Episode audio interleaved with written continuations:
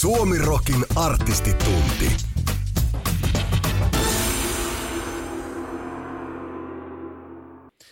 Tervetuloa jälleen Suomirokin artistitunnin pariin. Kolmatta kautta pyöritellään ja nyt ollaan saatu äh, yksi Suomen kenties menestyneimmistä metallikitaristeista linjan päähän. Amorfiksella 30 vuosi 30, 30 kuin kolme vuosikymmentä siis tota, uraa takana, bändin historiaa takana, 1990 se perustettiin ja bändin ää, alkuperäisjäsenistöstä Esa Holopainen, soolokitaristi langan päässä, morjesta. Morjes, morjes. Miten se on tämä vuosi 2021 tässä nyt alkanut? Teillä on ainakin studiokiireitä ollut Amorfiksen kanssa, plus sitten sulla vähän omaa sooloa, mutta mitäs näiden ohessa on tullut touhuttua? No tota, ei varsinaisesti mitään ihmeellistä, että, että, että kyllä tosiaan niin kuin viime vuoden mua voisi sanoa, että käytännössä että siitä keväästä asti, kun, kun tämä pandemia sulki kaikki, kaikki tapahtumat ja kiertämisen, niin, niin tota, sulkeuduin sitten tuon oman, oman soololevyn kimppuun ja tein sitä siinä niin kuin kaikessa, kaikessa rauhassa, että se oli semmoinen aika intensiivinen puolen vuoden periodi. Ja, ja oikeastaan nyt kun tuon, tuon Silver Lake-projektin sain, sain läjää, niin me alkoi sitten saman tien Amorfiksen kanssa niin uuden tuotannon treenaaminen ja, ja tota noin, niin nyt sitten paraikaa niin studiosessiot on, on käynnissä. Et silleen, silleen on ollut aika aktiivinen. Tietysti muutenhan tämä tämä lockdowni rajoittaa, että en ole matkustellut ja niin poispäin, että mä poika opettanut mut pelaa Fortnite, että mä sitä, sitä tuossa sitten lätki, kun on tylsää. Okei, eli sä oot antautunut videopelien ihmeelliseen maailmaan. Miten se on maistunut? No siis en mä pelaa sitä yhtä peliä, mutta se on, se on kyllä ihan, ihan, ihan hauskaa, hauskaa, että tota, mä en, mä en ole oikein mikään pelaaja-ihminen silleen muuten. Et la, lautapelejä on, on hauska perheen kanssa ja kavereiden kanssa silloin täällä pelata. Mutta tuo videopelimaailma on, on, on itselle vähän, vähän vieras, että et, tota, et nyt sitten mä jotenkin tosta innostuin ja ei mulla mitään muita pelejä ole, eikä ajatellut laajentaa repertuaria, että tässä Fortniteissa on, on tarpeeksi, tarpeeksi lätkimistä. Et siinä on jotenkin hauska, hauska se perusidea, että läjä ihmisiä tiputetaan saarelle ja sitten niitä aletaan lahtaamaan siinä. tota, pikkuhiljaa yritetään selviytyä voittajaksi, että, että semmoinen, semmoinen tota, klassinen, klassinen tarina, mutta se on varsin toimiva ja, ja viihdyttävä peli kyllä. Esa Holopani, jos tähän otettaisiin semmoinen sanotaanko leikkimielinen kysymys tähän alkuun, jos ei mennä vielä niihin Amorfiksen biiseihin, vaan muiden rock-artistien biiseihin, legendaarisiinkin kenties sellaisiin, niin mikä olisi semmoinen kappale sun kohdalla, joka on vaikuttanut kaikista eniten suhun muusikkona? No kyllä me lähdetään tuosta Deep Purple Perfect Strangers-levyn ja tietysti nimi Raidalta. Ja, ja tota, se on, on, voisin sanoa ehkä koko levy on mulle kaikista merkityksellisin. Ja mä olin 12-vuotias, tuo levy tuli ulos ja, ja mun luokkakaveri soitti sitä koulussa. Meillä oli, oli tota, musiikitunnilla aina levyraateja järjestettiin silloin tällöin ja jokainen sai tuoda lempibiisejä ja, ja tota noin, niin mun luokkakaveri Miika toi, toi tota noin, niin tämän, itse asiassa hän soitti siellä Knockin at Your Back Door biisin, minkä tota, onneksi kaksimielisestä nimestä ei siinä, siinä ei ollut mitään, mitään kärryä, mutta tota, mutta sitä kautta sitten tota, mä innostuin Deep Purplesta ja, ja voi sanoa, että Deep Purple oli ensimmäinen niin tämmöinen raskaamman rockin bändi, että se tavallaan vei mut, mut tälle uralle, mikä, mikä niin kuin, siitä sitten johti. Että, mutta että tämä levy on ihan jäätävän kova ja se, se pyörii meidän keikkareissulla jatkuvasti ja tähän ei ole niin kuin ajan hammas puru millään lailla, vaikka, vaikka tota, levy on täysin puhkikulutettu ja tietysti mikä parasta, niin, niin tässähän on ihan klassinen Deep kokoonpano, Mark, Mark Kakkonen, eli John Lordi, Ian Pace, Richie Blackmore, Roger Glover ja, ja Ian Killan, että, että siitä ei niin kuin bändi enää, enää niin kuin paremmaksi muutu. Et toki sitten on, on Purplella, siis tämä nyt viimeinenkin kokoonpano, siinä on mitään moitittavaa, ihan, ihan niin kuin huipputekijöitä, Morse ja Morse kitarassa ja ja, ja, ja, ja Don Airy kiippareissa, että ihan, ihan täysin pelimiehiä. Meillä on ollut Amojen kanssa sille makea tilanne, että ollaan päästy useamman kerran soittamaan Purplen kanssa mm-hmm. samalla festareilla ja tavallaan todistaa sitä, sitä tota, no jos tuossa vaiheessa enää voidaan puhua kehityskaaresta, mutta kuitenkin sitä niin kuin bändin ehtoopuolta. Ja kyllä se niin kuin edelleen on niin kuin vanhat äijät että, huvi, huvittavin oli, oltiinkohan me Unkarissa festareilla sitten, katsottiin purppuja siitä lavan sivusta. Ja tota, Ian Killanille oli tehty sänky tuonne lavan taakse verhoitu. Oh. Tai siis peitetty, peitetty tämmöisellä tota, verhoilla. Ja, ja, se kävi sitä, kun oli kitarasoolo tai kiipparisoolo tai muuta, niin se meni sinne lepäilemään. Okei. okay. Muutama minuutin Mutta, power napit siinä sitten. joo, muutama minuutin power napit aivan. Et tota, en tiedä, että et, tarvitsen se niinku oikeasti niinku fyysisesti näyttää olevan ihan kunnossa, mutta et, tota, kai se on joku, joku juttu sitten. Että, en tiedä, mitä, mitä itse sitten keksii tuon ikäisenä. niin, nimenomaan, nimenomaan. Oliko tota Rich Blackmore sulle jonkunnäköinen, sanoit, että tuota kautta itse musiikkiin toki päädyit musiikkia tekemään, mutta kuuluuko hänen soitantansa jollakin tavalla Esa Holopaisen nykyisessä kitarisoinnissa? Kyllä se on, on tota, Blackmore on ehdottomasti niin kuin mulle tärkeimpiä kitaristeja. En, en tiedä, onko se mun soitossa, mutta, mutta tota, Blackmore on todella melodinen uniikki ja, ja tota, sen oman, oman,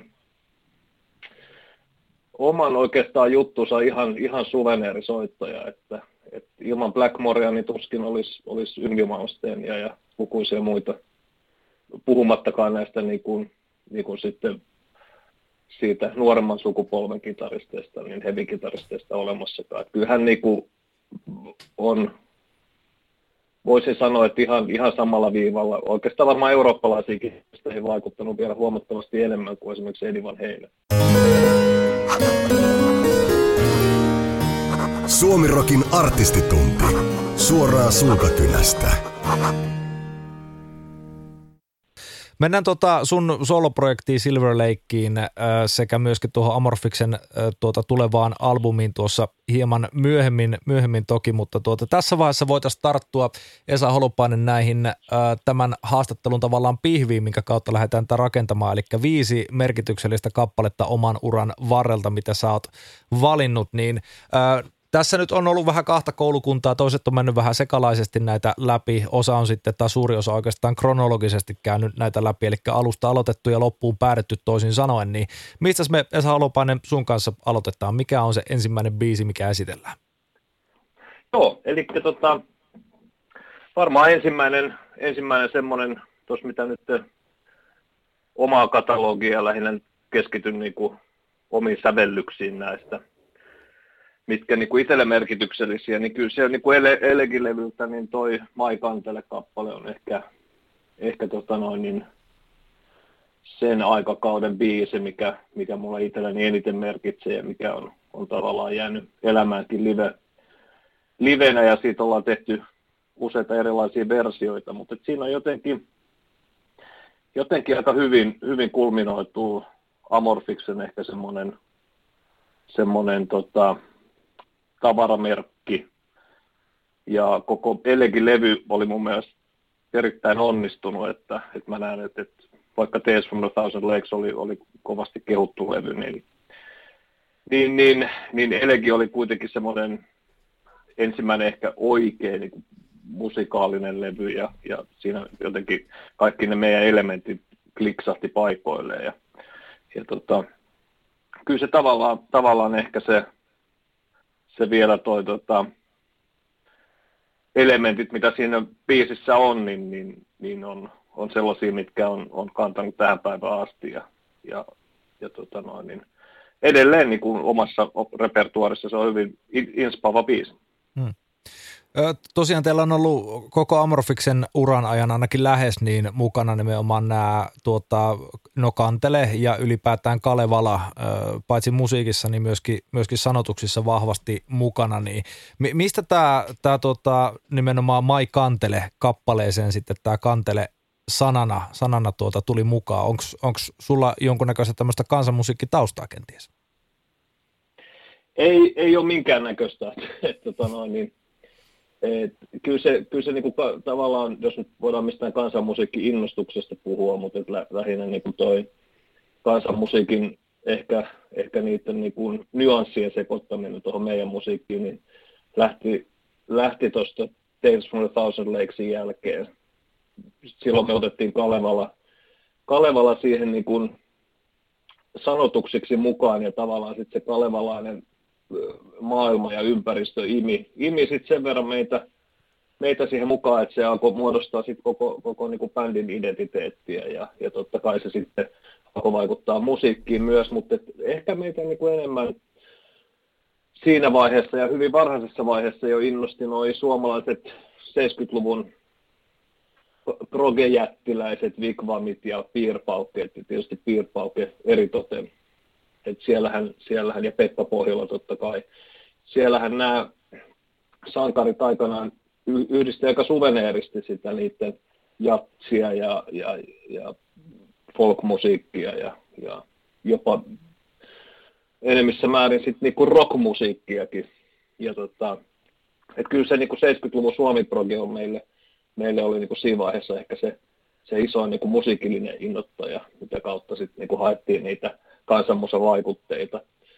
Ja, ja, ja Kantelettaren runoihinhan tuo elegi, elegi niinku itsessään perustuu, tekstit perustuu ja nojaa, niin sitä kautta sitten Mai Kantele nimenä tuli tietysti biisille ja, ja, ja tekstit. Ja, ja, ja kanteletta me ei instrumenttina itse asiassa siinä käytetty ollenkaan, että tuossa mm-hmm. biisissä itsessään on, on tota sähkösitar, mikä sitten niinku, tavallaan simuloi sitä kanteleen, kanteleen tota äänimaisemaa tuossa biisissä. Hmm. Jos olisi ollut kannel tässä mukana, niin missä sävellajissa sitä olisi muuten soitettu? Tuli yhtäkkiä mieleen. Mikä sulla muuten on, on edes kitarassa, omassa kitarassa toi tota, vire? Meillä on ollut, meillä on ollut pitkään niin kuin dropattu yksi sävelaskel tästä perus 440 alaspäin, eli me, me vedetään niin kuin D-stä. Ja tota, luoja tietää, mihin se kannelo on sitten viritetty. Mä en edes tiedä, missä vireessä kannelo normaalisti on. Joo, en, en, en kyllä itsekään. Vi, viulu, viuluviritys mikä siinä on, mutta tota, riippuu, ja riippuu tietysti kiertomääristä, mutta tota, kyllä siihen varmaan olisi tarvittu, tarvittu oikeaa kanteleen soittajaa. Mutta mm. se on sillä jännä, että meillä ei, ei yhdelläkään Amorphis-levyllä ole kanteletta, mutta nyt sitten täällä mun omalla Silver Lake tota, projektilla, niin mulla on yhdessä biisissä kantele mukana, mitä on soittanut kosketisoittaja Vili Itäpellon äiti Anu Itäpelto, kuka on ihan, ihan ammattilainen kanteleensoitos. Mm-hmm. Se on kyllä semmoinen kansan laji tai tämmöinen kansan, kansan tuota, perinne toi kanteleen soittaminen, että sitä sieltä sitä sieltä saada vähän, vähän enempikin nostettua kyllä tänne populaarikulttuuriin, sanotaanko näin. Sitä sietäisi joo, että kyllähän sitä niin kuin kantele, kantele kulttuuria on, on yritetty niin kuin aina, aina säännöllisin väliajoin nostaa framille – ja on kehitelty sähkö, sähkökanteleita ja, ja siitä on yritetty saada vähän niin kuin, saada niin kuin enemmän esille, mutta tota, eihän sitä se nyt niin kuin seksikkyydessä vielä ihan ole sähkökitaraa korvannut, mutta tota, kyllä mä itse toivoisin, että, että kanteletta nähtäisiin nähtäisi ehkä tulevaisuudessa enemmän esillä ja siitä, siitä niin kuin, että ehkä nuoret innostuisi enemmän soittamaan sitä, mutta se, se on ihan oma maailmansa. Mm. Tämä Elegi-albumilta tämä Mai Kantale on siis lohkastu tähän nyt ensimmäiseksi merkitykselliseksi biisiksi, niin tämä on julkaistu 96 ja ensimmäinen, jolla on myöskin Pasi Koskinen sitten mukana laulajana, eli tämä Tomi tota, vähän niin kuin tuossa vaiheessa ilmeisesti jo pyrki väistymään taka-alalle ja pelkästään siihen kitarasoiton puoleen. Minkälaista aikaa tämä oli Amorfikselle tämä 96? Se oli tosi, tosi tota noin, niin musiikillisesti rikasta aikaa. Et meillä oli paitsi tota, Pasi oli siinä, siinä tota, rekrytty solistiksi. Mehän itse asiassa aloitettiin äänittää tätä levyä ennen kuin, ennen kuin Pasi, Pasi liittyi bändiin. Ja tota, etsittiin silloin aktiivisesti niin kuin kliiniä laulaja, ja tota, onneksi sitten löydettiin, mutta et myös, myös tällä levyllä niin oli sitten, sitten tota meidän sillo, silloista aikaa uusi kosketisoittaja Kim Rantala, niin, niin oli tota, mukana. Ja Kimihän aika paljon toi itse asiassa niin sävelsbiisejä toi, toi materiaali tuolle levylle, että, että Kimi ehkä omalta osaltaan oli aika, tai olikin tärkeässä asemassa tuossa Amorfiksen kehityskaaressa, että, Kimi toi vielä enemmän sitä, ehkä sitä melodisuutta ja sitten niin kuin posketisoittajan näkökulmaa noihin biisien rakenteeseen ja sovittamiseen. Hmm. Kimi ei kuitenkaan hirveän kauan tuosta eteenpäin sitten, tai no neljä vuotta viihty bändissä, bändissä. eikö näe, että 98 taisi, taisi sitten poistua, poistua muihin hommiin ja siihen tuli sitten toi Santeri aloitti, aloitti silloin ja on vieläkin bändissä. Oliko siihen joku tietty syy, että Kim päätti, päätti poistua vai oliko tämä tarkoituksellakin tämmöinen pätkäpesti tavallaan? Ei se ollut. Mä veikkaan, että Kimillä oli itsellä siinä aikana, ei oikein tiennyt välttämättä ehkä mitä itse olisi halunnut tai mihin olisi halunnut fokusoitua. Että, että Kimihan on niin äärimmäisen lahjakas kiipparisti ja, ja tota noin, niin ihan, ihan niin kuin parasta alallaan, mutta, mutta sitten Kimin niin kuin musiikillinen ambitio oli ehkä vähän toisalla, että se tosi paljon dikkas jatsia ja, ja funkista, ja sitten tota, siihen aikaan niin oli näitä Suomi soul-bändejä, aika paljon oli Sami Saaren kokoonpanot, ja sitten oli Mamia, ja Kim itse asiassa soitti tässä Mamin bändissä. Mm-hmm. Ja tämä tanssikengät tanssi alkaa Tota, ah, joo, muistan. Ällötys oli, oli, tota, oli, oli, sitä 90-luvun aikaa, ja se oli meille vähän semmoinen punainen vaate, että, niin kuin, että no, että, että ei todellakaan niin kuin sitä musaa, mitä me soitetaan, mutta, mutta se oli Kimi dikkas siitä, ja, ja se toki hänelle suotiin, että, että sen kun soittaa, Kimi soitti paljon, paljon tota eri kokoonpanoissa, ja se jotenkin, mä en tiedä sitten, me tehtiin Kimin kanssa – muutama rundi. Eka jenkkirundi tehtiin, Kimi oli siellä sitten, muistaakseni vielä tehtiin kaksi Euroopan rundia. Mutta sitten se tota, siinä kävi vähän semmoinen ehkä spinal tap, että et Kimi niinku katos ja me ei sitten saatu, saatu yhteyttä. yhteyttä. Et kuitenkin elettiin aikaa, että ei ollut mitään kännyköitä ja tällaista. Mm. Että, että jos joku, joku vietti aikaa jossain eikä halunnut olla niinku tavoitettavissa, niin se kyllä onnistui ihan mainiosti. Ja ja tota, jotain tämmöistä siinä oli ja, ja sitten tota, no Eniseis mä Sanden on tuntenut pitkään jo silloin kyyriajolta ja, ja itse asiassa silloin kun Sande oli Kyyriassa, niin, niin vähän niin kuin toivoin, kun Kasperi, Kasperi aikana lähti bändistä, että, että olisi hemmetin kiva, että, noin, niin, että jos tuonne Sande-tyyppinen soittaja, niin kuin hyvä tyyppi ja, ja tota noin, niin, niin, niin suveneerisoittaja, niin olisi että jos me löydettäisiin sama, samankaltainen soittaja, niin mä sitten sen jälkeen, kun Kimistä ei enää oikein mitään kuulunut, niin soitin, soitin Sandelle ja kyselin, että mikä meininki. Ja Kyyri oli siinä vaiheessa sitten jo vähän niin kuin ehtoon puolella ja oli lopettelemassa, lopettelemassa bändiä. Ja, ja Sande hyppäsi sitten kelkkaa siinä, olisiko ollut vähän ennen Tuonelaa, tai siinä Tuonelan aikoihin joo. Ja tota, tuli niin kuin ekaksi, ekaksi tota, soittamaan levylle, mutta jäikin sitten bändiin ja, ja on, on bändissä edelleen. Mm. Sä tuosta Deep Purplein äh, Mark 2 kokoonpanosta mainitsit, että klassikko kokoonpano, niin tavallaan teillä sitten tuosta 98 eteenpäin, niin teilläkin lähti, lähti pyörimään niin sanottu klassikko kokoonpano, joka on ainakin No rumpalia lukuun ottamatta taitaa tähän päivään asti lähes, lähes niin tietenkin lauleja Tomi Jousen tuli, tuli mukaan, mutta onko tämä nyt se teidän Mark 2, tämä nykyinen kokoonpano sitten? Miten sä näet asian?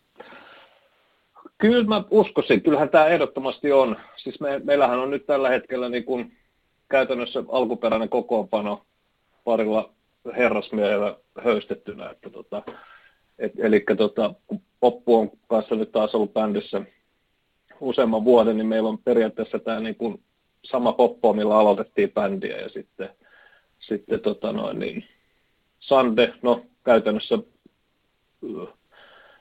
mulla on, mä en enää oikein muista sitä bändin elämää, kun Sande ei ollut bändissä, että siitä on niin kauan aikaa, että, että, että käytännössä kyllä tämä on niin kuin aika, aika tosi vakiintunut kokoonpano, mikä on ollut. Hmm.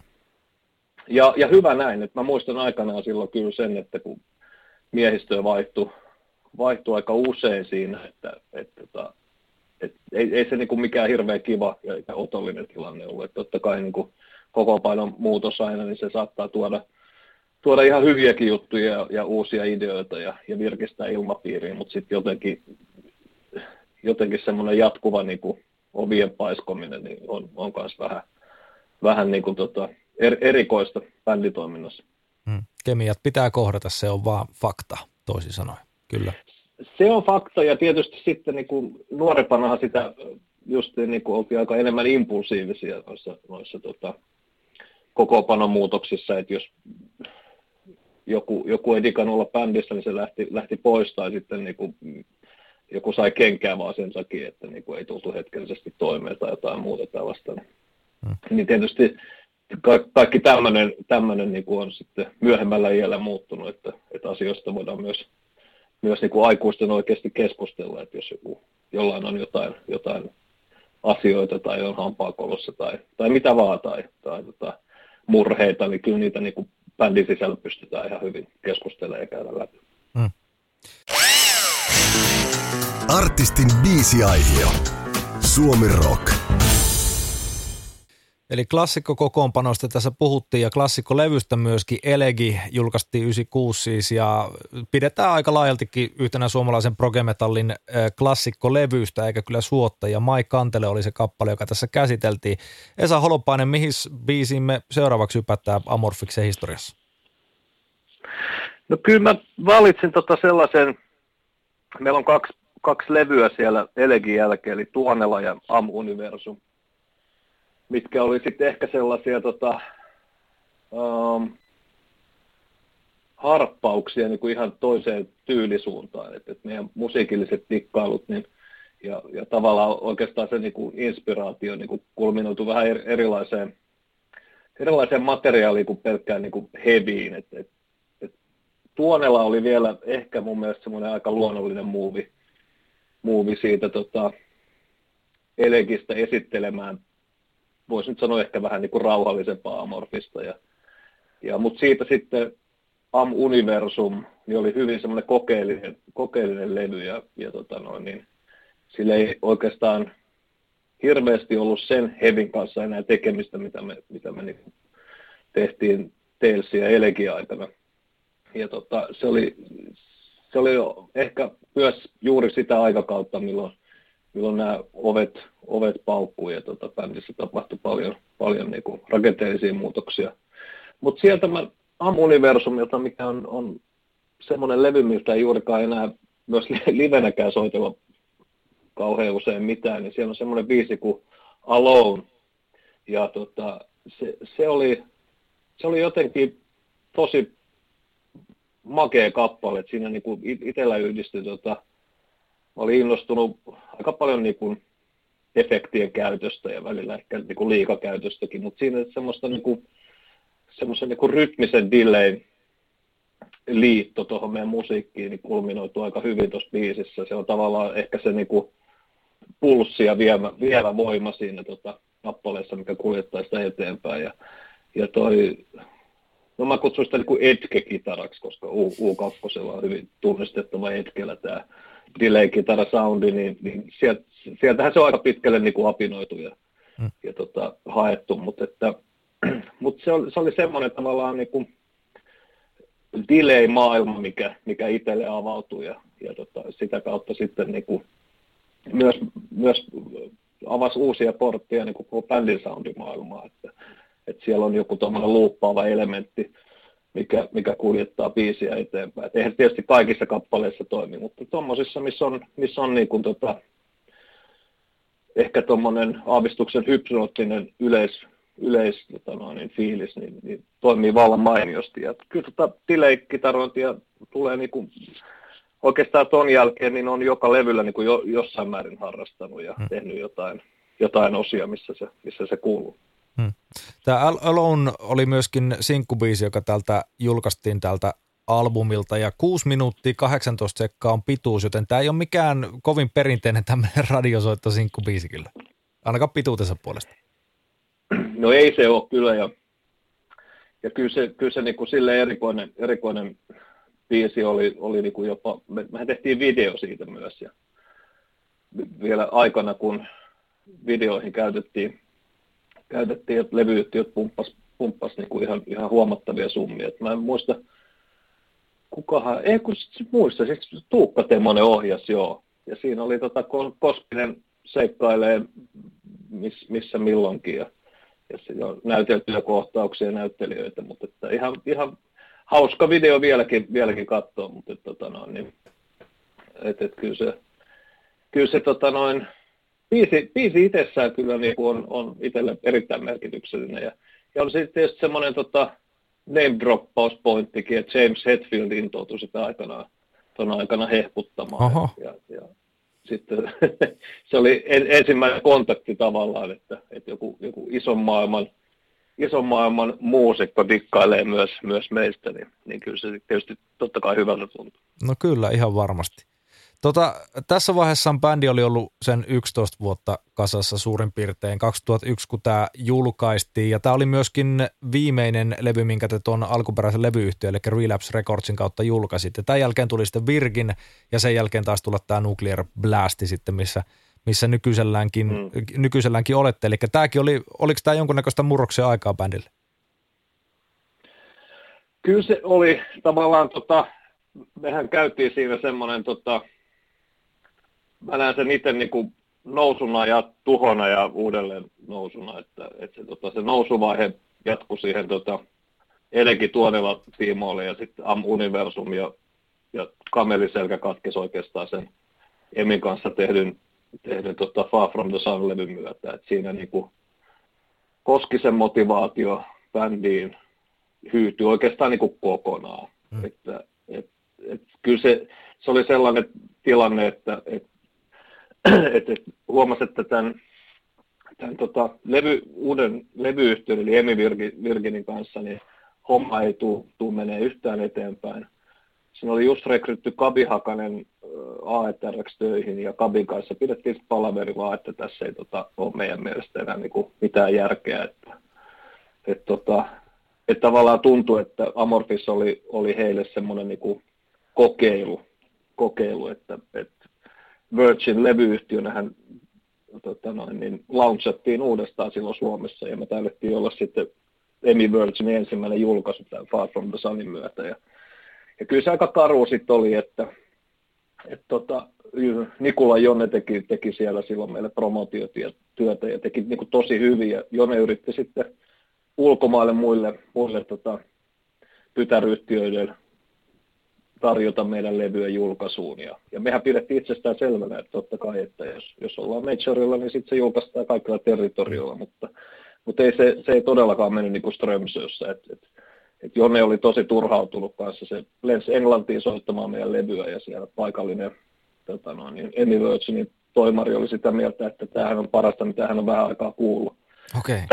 Jonne oli ihan innoissa, että no, no hemmetti, että hieno kuulla, että, tota, että milloin tämä julkaistaan. Sitten toimari vaan sanoi, että ei, ei tämä nyt niinku ihan, ihan tällä lailla niin kuin mene, että, tota, että tätä pitää eka hyväksyttää jollain lautakunnalla ja ja no eihän sitten tietysti mitään tullut, että eihän niin suomalainen heavy todellakaan niin kuin, tällaisella musiikilla on mikään prioriteetti Englannissa, että jos me kilpaillaan julkaisusta niin kuin siellä niin kuin saarivaltiossa heidän omien, omien bändien keskellä, että et se oli aika, aika surkeata sitten se niinku, tavallaan se meidän, meidän tehty työ, niin alkoi kuittua kasaa se pohjatyö niinku siinä vaiheessa. Hmm. Ja, ja mä kirjoitin sitten sähköpostin, sähköpostin sitten tuolle Markus Tigerille, kuka on Nucleaplastin omistaja ja toimitusjohtaja, että, että tämä on nyt niin tilanne, että me lähdetään tästä puhtaalta pöydältä, että, että, Nucleaplastihan julkaisi meidän levyjä, vaikka me oltiin Relapsella, niin se oli tavallaan meidän niin kuin Euroopan julkaisukumppani silloin. Ja, ja, ja, ja vastasi mulle, että ilman muuta olette, olette aina tervetulleita takaisin tänne. Ja, ja ei, ei sitten niin jaksanut enää edes kilpailuttaa bändiä. Että tiedettiin, että siellä on toimiva promo, promoryhmä ja tuttuja tyyppejä ja tiedettiin tavallaan, että mihin, mihin he osaa kanavoida tämmöistä musiikkia. Sitten tuli Tomi Joutsen löydettiin bändiä ja oikeastaan niin kuin koko bändi sai, sai sen toisen mahdollisuuden. Että tota noin, niin Tomin myötä sitten, sitten tota noin, niin pikkuhiljaa saatiin hivutettua bändi takaisin sinne, sinne, mistä joskus lähdettiin sitten tota noin, niin tippumaan alaspäin ja, ja, ja siitä vielä eteenpäin. Ja, ja tota noin. Et, et, tavallaan itse tosi, tosi iloinen, että, että me käytiin semmoinen raffimpi vaihe, koska nyt niin kuin, nykyään sitä oppii arvostaa huomattavasti enemmän kaikkia, kaikkia niin kuin, edelleen niin kuin pikkujuttuja ja, ja kehityskaarta ja, ja, ja tota noin, ö, ylipäätänsä arvostaa, arvostaa ihmisiä labelillä ja muita työntekijöitä, ketkä, ketkä toimii bändin sidosryhmissä. Että, hmm. et, et kyllä niin kuin, meillä on kaikilla tällä hetkellä edelleen niin kuin, jalat hyvin tukevasti niin kuin, maanpinnalla. Hmm. Ja nyt saatte tehdä sitten sitä musiikkia sen musiikin ehdolla, eikä tarvitse miettiä tuommoisia kohderyhmiä ja muuta, että kelle tätä musiikkia tässä tehdään. Että te, teette vähän niin kuin sitä, sitä, mistä tykkäätte.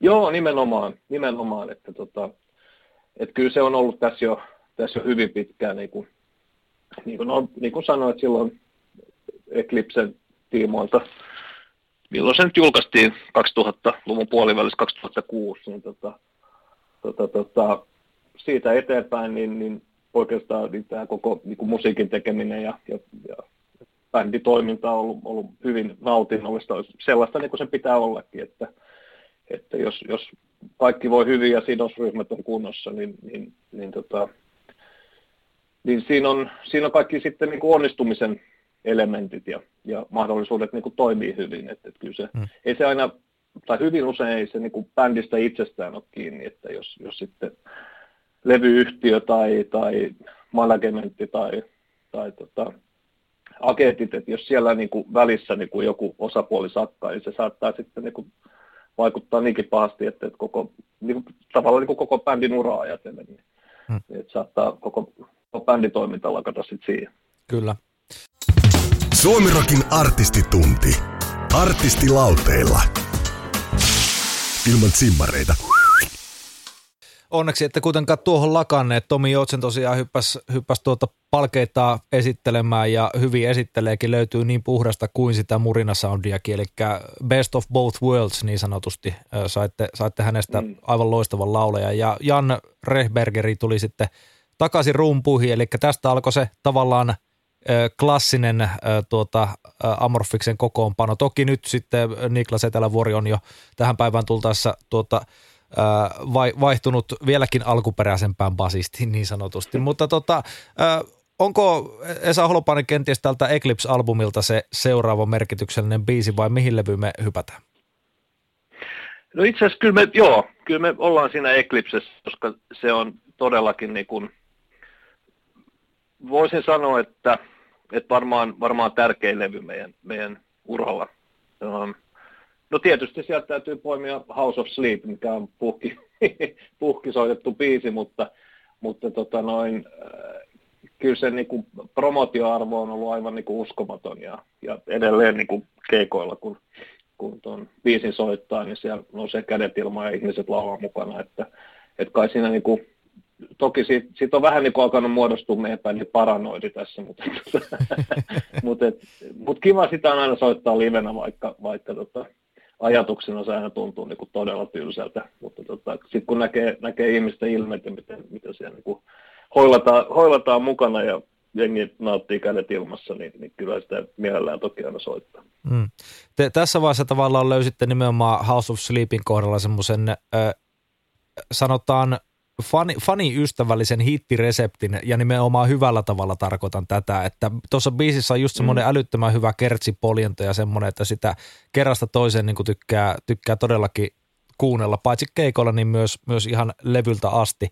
Niin ö, vaatiko se nimenomaan tämän tavallaan ö, 16 vuotta, että sä säveltäjänä löysit sen reseptin, millä, millä tehdä, tehdä nimenomaan tämmöistä todella tarttuvaa biisiä. Toki on teillä hittejä tota ennenkin ollut, mutta, mutta tästä eteenpäin Amorfiksella on ollut jotenkin semmoinen todella paljon tunnistettavampi se soundi. No ehkä joo, että, että tota, kyllähän niin kuin ihminen tai muusikot yleensä niin kuin luonnollisesti, mitä enemmän kirjoittaa biisejä, niin sitä enemmän niitä tietysti, niin kuin, että, että alkaa tulla semmoinen oma tunnistettava tyyli ja, ja, ja tietty tapa tehdä biisejä, että, että, että, että, että tietysti kun Tomi tuli bändiin ja Tomi oli niin, kuin niin selkeä laulaja laulaja, niin tiesi tavallaan Tomin mahdollisuudet, että mihin hän, mihin hän niin kuin kykenee, niin sitä kautta sitten niin kuin säveltäjänä niin oli helpompi tehdä biisejä, ettei tarvinnut tehdä niin kuin väenväkisin, vaan erilaisia musikaalisia osia ja erilaisia rytmivaihdoksia. Et, et, tavallaan niin kuin, ehkä luopu siitä semmoisesta riffittelymaailmasta, että, että enemmän niin kuin teki biisejä nimenomaan laulaja ehdolla, että sieltä löytyy ne selkeät, selkeät kertosää ja, ja tota, säkeistö, säkeistölinjat, niin, niin kyllä se ehkä, ei siinä niin kuin loppupelissä hirveästi ole,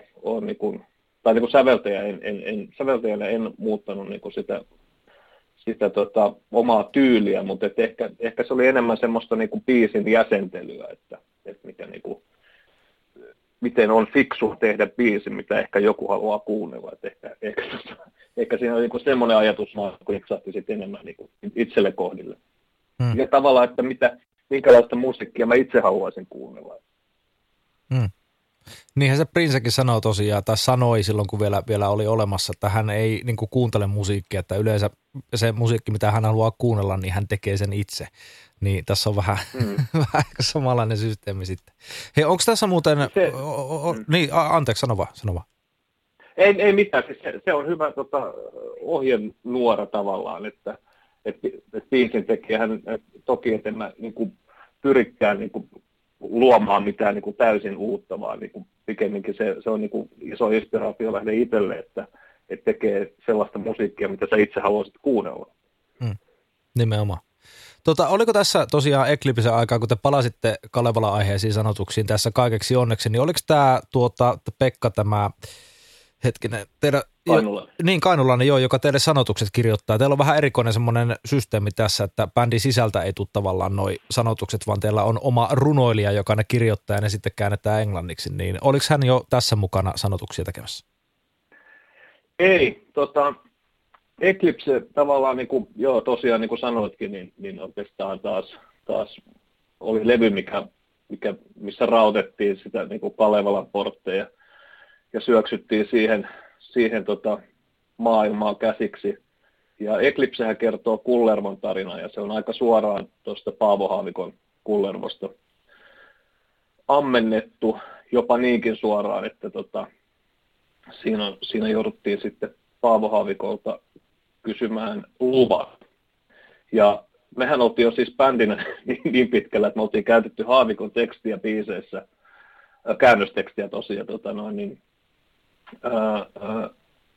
sitten Markkasen Jouni, meidän manageri, niin, niin mä muistan, tuli vaan puhetta niin kuin jossain sivulauseessa, että niin, että olisikohan tähän muuten pitänyt kysyä luvat, niin että Markkanen valasi, valasi ihan valkoiseksi sille, että, että no totta helvetissä, että sitten on ruvennut niin kuin vähän ta- tarkemmin tarkastelee, että, niin kuin, että, että Haavikko on niin todella tarkka näistä omista oikeuksistaan. Ja, mutta tota, ei sitten tota, Markkasen Jouni otti puhelimen käteen ja soitti sitten, sitten hänen ja poikansa kustannusyhtiö, kun he, heillä on oma kustannusyhtiö, mitä kautta julkaisivat tota noin, niin, Haavikon tuotantoa plus muutakin. Niin, tota noin, asiallinen mies ja, ja sitten kerrottiin, mistä on kysymys ja, ja tota, Haavikko antoi sitten, sitten luvat tekstin käyttöön ja oli vielä itse todella iloinen, iloinen siitä, että tota, hänen, hänen tekstinsä käytetään tällaisella tavalla, että, että niin kuin suomalaisen kulttuurin vientiin. Ja, ja, ja, ja joo, se, se, oli sellainen, että koko Eclipse-levy kertoo siis tosiaan niin Kullervon tarinan, ja se on, perustuu nojaa, nojaa Paavo Haavikon Kullervo-tekstiin. Ja sitten siitä eteenpäin Silent Motors levyltä, niin, niin tota, Kainulaisen Pekka on sitten ruvennut tekstittämään meidän levyä. Okei. Okay. Suomirokin artistitunti. Artisti levylautasella. Mitä tänään syötäisiin? Esa Holopainen, onko seuraava Silent Watersilta vai miltä albumilta on seuraava toi merkityksellinen biisi tästä uran varrelta?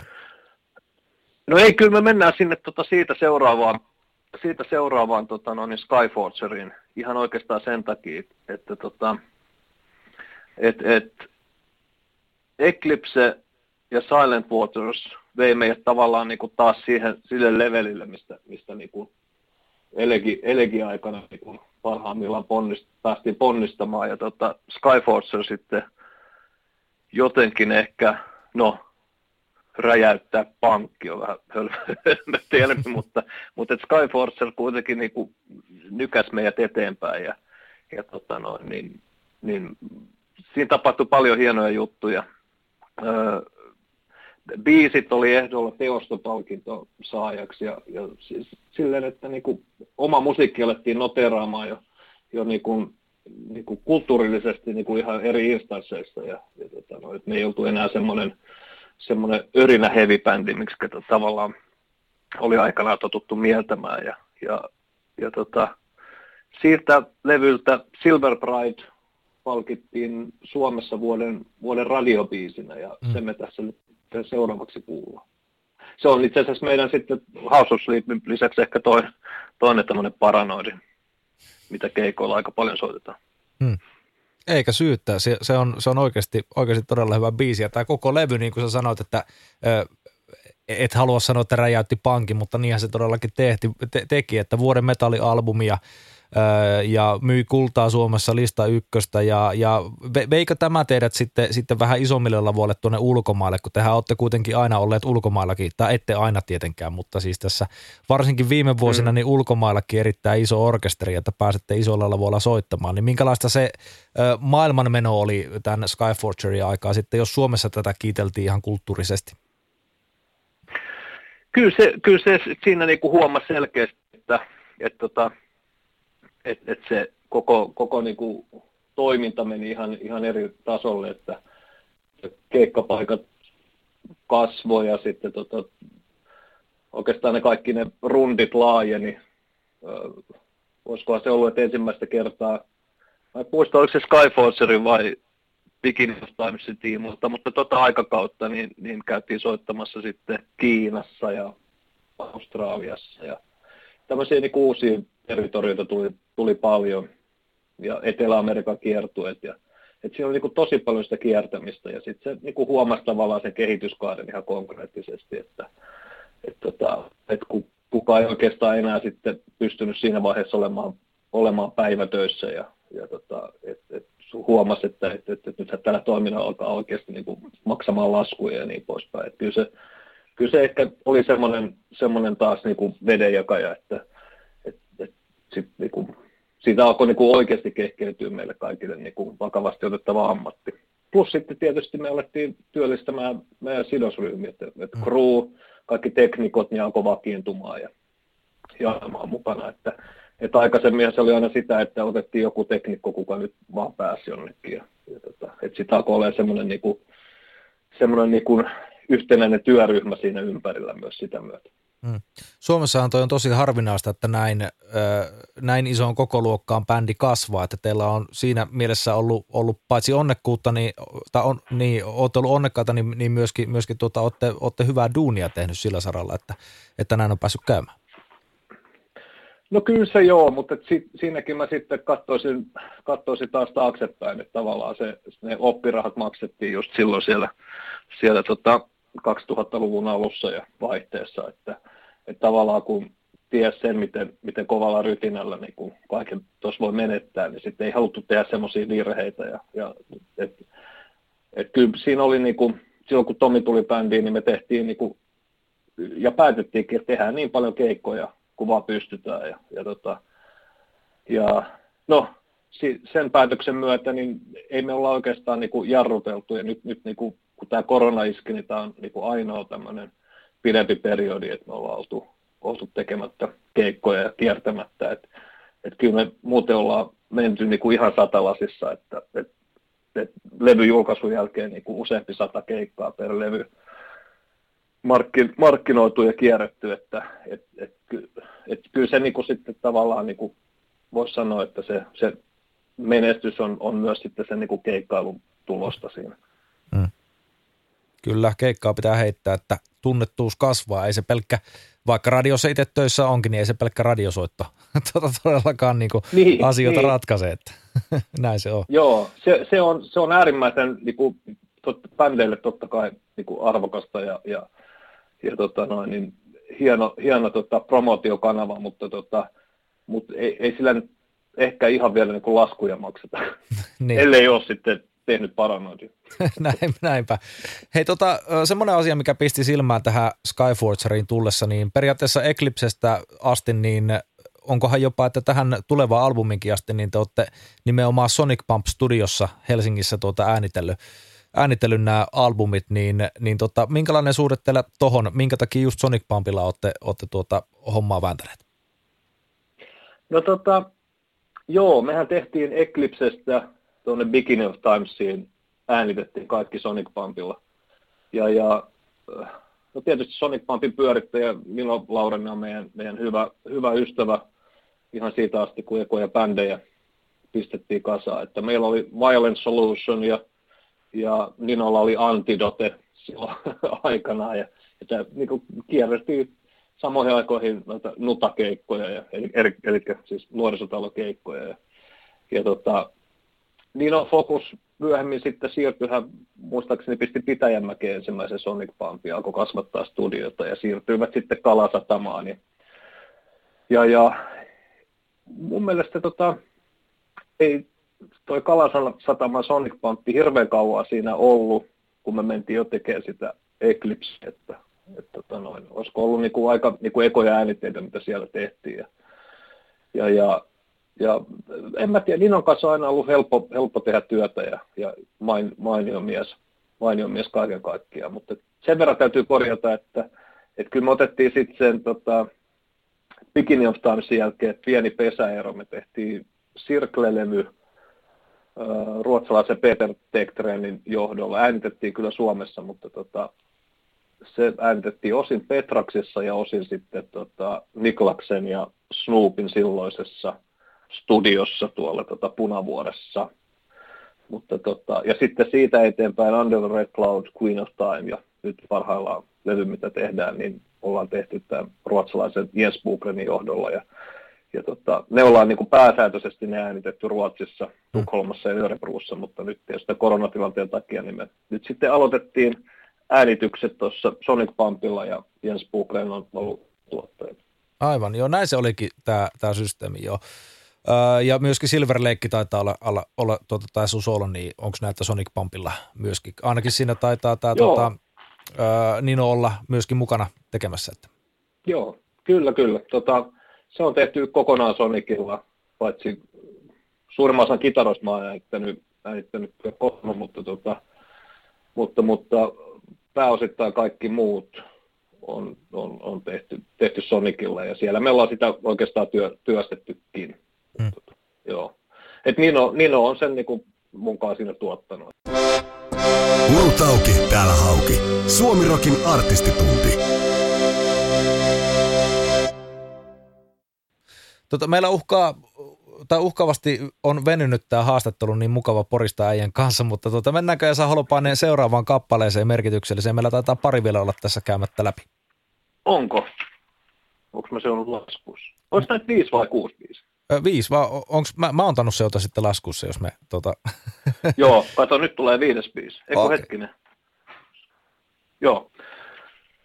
No hei, sitten tota, kyllä mä siihen Jens Bukrenin aikakauteen tässä meen, ja tota, Under the Red Cloud-levyn biisi White Night on, on se, se, on semmoinen biisi, mitä ei keikolla, ollakohan me kerran se soitettu, mutta se on, se on tota, se on todella merkityksellinen biisi siinä vierailee naissolistina edesmennyt Alea Starbridge, eli tota Swallow the Sun yhtyeen Juha Raivion ää, aviopuoliso, kuka, kuka menehtyi ikävä kyllä syöpään tässä, eli kun hmm. vähän jälkeen tämän levyn julkaisun ja, ja tota, mahtava, mahtava hahmo ja, ja, ja, ja mieletön ääni. Ja, ja, ja hän niin antoi mun mielestä kyllä niin kuin, erityisen tälle biisille niin, niin aivan, aivan tota noin, niin, uuden ulottuvuuden ja, ja merkityksen. et, tota, et se, sen takia niin kuin ehdottomasti halusin sen, sen biisin valita tältä levyltä, vaikka kyllä tämä niin aika paljon tämmöistä niin perus radio, radiosoitto- ja keikkasoittokamaa on, mutta tota, ihan niin kuin Aleahin muistolle niin olisi hyvä kuunnella tuo White Magic. Mun on jotenkin tosi vaikeaa alkaa tästä biisistä nyt juttelemaan, kun sä kerroit tämän tragedian tässä, tässä taustalla. Mm. Taustalla jotenkin kuolema on mun mielessä semmoinen tavallaan tabu, tabu asia. Niin antaako tämä kuitenkin sulle tämä aspekti tuota, jonkunnäköisen ö, erityisen merkityksen, paitsi tälle biisille, niin koko tälle Under the Red Cloud-levylle? Kyllä se tuo ja tota, kaikki, kaikki tämmöinen, että tota, no siis hänen miehensä Raivio Juhan kanssa tästä keskusteltiin ja Juha oli äärimmäisen iloinen siitä, että tämä, tämä biisi saatiin tehtyä ja totta kai sillä on Juhallekin iso, iso merkitys, mutta tota, uh, onhan nämä tabuja, mutta tavallaan on myös niinku kauniita asioita. Et, et, tota, et, mä oon iloinen, että tämä saatiin tehtyä kuitenkin ja, ja, ja miten hienolta se kuulostaa, niin, niin hmm. se niinku on, on siinä mielessä ihan niinku armoisensa teos. Se, tota, kaikki, mitä, mitä ihminen pystyy jälkeen jättämään taiteessa, niin on mun mielestä eriarvoisen tärkeää. Hmm. Tota, Under the Red Cloud ja Jens Bugren, sä mainitsit hänet jo muutama otteeseen tässä tuotteena, ja mä oon huomannut tässä viime vuosina, kun suomalaisia metalliyhtiöitä on seurannut, että tämä kyseinen herra ja hänen nimensä pomppaa aika useinkin tässä nimenomaan tuottajan palilla nykyään, nykyään tota omiin korviini, niin ö, mistä tämä johtuu? Onko tämä, onko, hän on varmasti niin pitkän linjan tuottaja, joo, mutta, mutta mistä sä luulet, että se johtuu, että nykyään häntä on alettu käyttämään aika paljonkin suomalaisten metallimuusikoiden tuotteena?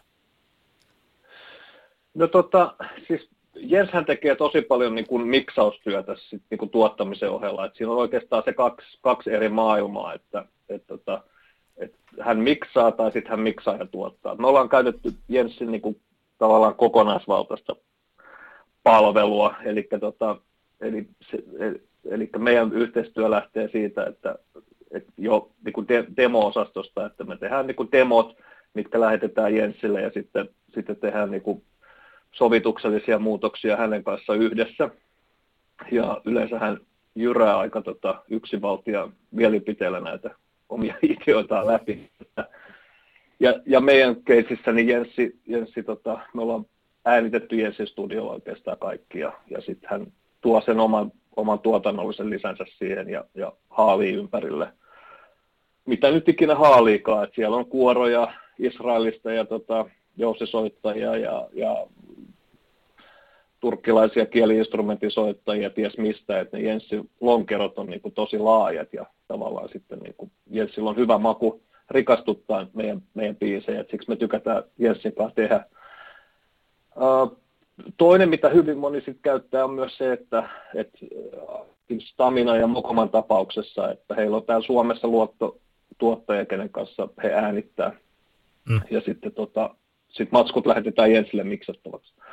Mutta kai Jens tekee sitten hyvää soundia. Mä en, mä en keksi mitään muutakaan, että et, et syytä, että minkä takia sit häntä niin paljon käytetään. Mutta kyllä mä oon kuullut tosi paljon poikkipuista sanaakin, että kaikki ei tykkää siitä niin kuin Jensin tuottamismetodista, että se, se on niin kuin todella, todella niin kuin, se, se, se on semmoinen niin kuin, tämmöinen merijalkaväen treeni tietyillä studiotiloihin, että että et kyllä siinä, niinku, ei siinä helpolla pääse, että et se, se on, niinku, et siinä niinku haetaan oikeastaan semmoista täydellistä tulosta, mitä ei ole olemassakaan, mutta että niinku, yritetään päästä niin lähelle kuin mahdollista. Että se on, se on, se on niinku, varsinkin siellä hänen omassa studiossaan, niin se on, se on aika piinaavaa, että kyllä siinä niinku, kitarakieliä vaihdellaan ja, ja koko ajan viritetään ja koko ajan otetaan ottoja ja uudestaan ja uudestaan ja uudestaan, että, että niin kuin, että kyllä siinä niin kuin,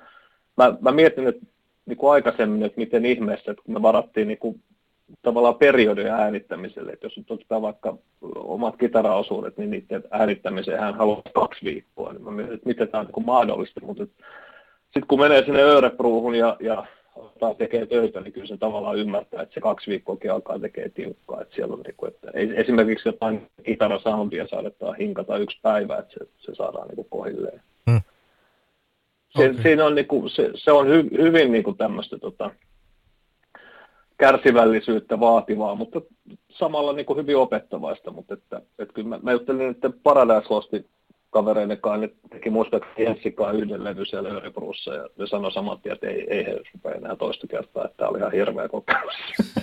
Okei. Miten se sopii? Et kyllä siinä niinku... Niin, niin miten, miten se sopii sun luonteen piirteelle sitten tollanen? On, onko, onko se semmoinen lehmähermonen kaveri, että sen kun veivaat vaan kun toinen käskee? No en mä ehkä ihan semmoinenkaan, mutta tota, kyllä se, se työskentelymetodi toimii mulle kyllä, että, että mä yleensä ajattelen silleen, että mä, siis Jenssi Studiohan on Örebrussa syrjässä, että siinä ei ole lähellä oikeastaan mitään. Ja siinä on niin kuin, tota, asumisfasiliteetit on, on studiotila yhteydessä, että tavallaan pystyy fokusoitumaan. Mä ajattelen sen aina silleen, että se on niin kuin tavallaan semmoinen äänitysleiri, ja tota, mun ei tarvii itse mun ei tarvitse itse tavallaan stressaa eikä miettiä mitään, että hän kyllä kertoo sitten, että miten soitat. Että totta kai niin kuin, että, että biisit on hallussa ja tiedän, tiedän, mitä soitan, kun menen sinne, mutta sitten mä niin kuin, jos pitää varjoida tai, tai tulee jotain äkillisiä melodiamuutoksia tai sovitusmuutoksia, niin sitten niitä sit hierotaan ja, ja hinkata ja tehdään siellä. Et silleen se on tavallaan, tavallaan helpottavaa, että, että siellä on yksi, kenellä on, on tota, tämmöinen master of puppets, kenellä on kaikki naurut hallussa. Hmm.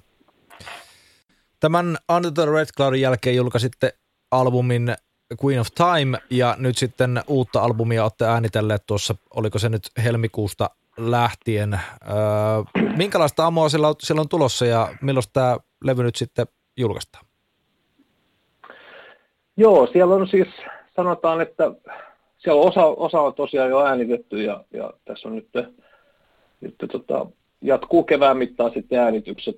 äänitykset. Mun pitäisi lähteä Ruotsiin tässä äänittämään omat osuudet ja ilmeisesti myös Tomin vokaalit äänitetään, äänitetään siellä, että kaikki nyt riippuu tästä vähän näistä niin kuin val, vallasta rajoitteista, että miten, miten tota. Tokihan tässä, jos käy tuolla ottamassa tikun nokkaa mennessä ja tuossa, niin matkustaminen on ihan mahdollista, mutta, tota, mutta tota, kuitenkin tässä pitäisi pystyä olemaan myös terveenä äänitysvaiheessa. Hmm. Mutta tämä on niin kuin, uusi levy on julkaisussa alkuvuodesta 2022, muistaakseni helmikuu, olisiko ollut helmikuun alkupuoli. Ja tota, tota, tota, materiaalista. Se on, tietysti tässä matkan varrella siellä on paljon niin sovituksellisia juttuja, mitä Jenssin kanssa kun tehdään, niin koko ajan kaikkea, kaikkea saattaa muuttua ja, ja pitää olla valmis, valmis sitten siihen, mutta tota, kyllä siellä, kyllä mä veikkaan, että se on, se on niin kuin aika selkeä sitten jatkumo Queen of Timeista. Siellä on ehkä, ehkä tota, biiseissä aavistuksen enemmän, ainakin tässä vaiheessa, jos nyt analysoi, niin, niin ehkä semmoista niin rokempaa tarttumapintaa, että, että vähän enemmän tahtilajeja, mitä, mitä aiemmin ollaan kuultu. Että, mutta että jännä nähdä.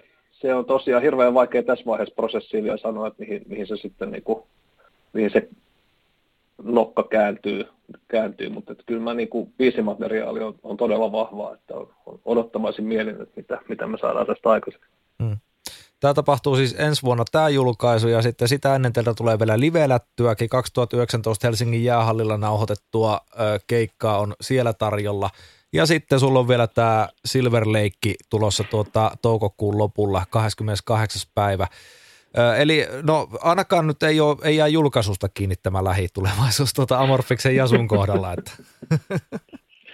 Joo, ei jää, että se tota, tätä ei nyt niin missään vaiheessa suunniteltu, että nyt sitten kun nämä julkaisupäivät tuli, niin se oli aika hauskaa, että nämä niin viikon, viikon sisään niin tulee molemmat julkaisut, julkaisut että tota, live-levyhän tosiaan se oli näitä viimeisiä keikkoja Queen of Timeilta, mikä äänitettiin jäähallista, ja se onnistui tosi hyvin, ja sehän alun perin oli tarkoitus, että se julkaistaan tämmöisenä niin kuin vinyyliboksin ekstra, ekstra levynä, ja tota, sitten tietysti nyt kun tilanne on mikä on ja ihmiset muutenkaan hirveästi rahaa investoida mihinkään, niin ehkä tehdä siitä myös, tai levyyhtiö päätti, että tekevät siitä ihan niin normaalin julkaisun myös tästä livestä, että, että jotenkin hölmöä, että pitää maksaa monta sataa euroa vinyliboksista, että se pääsee käsiksi siihen, siihen tota, live-levyyn, niin hmm.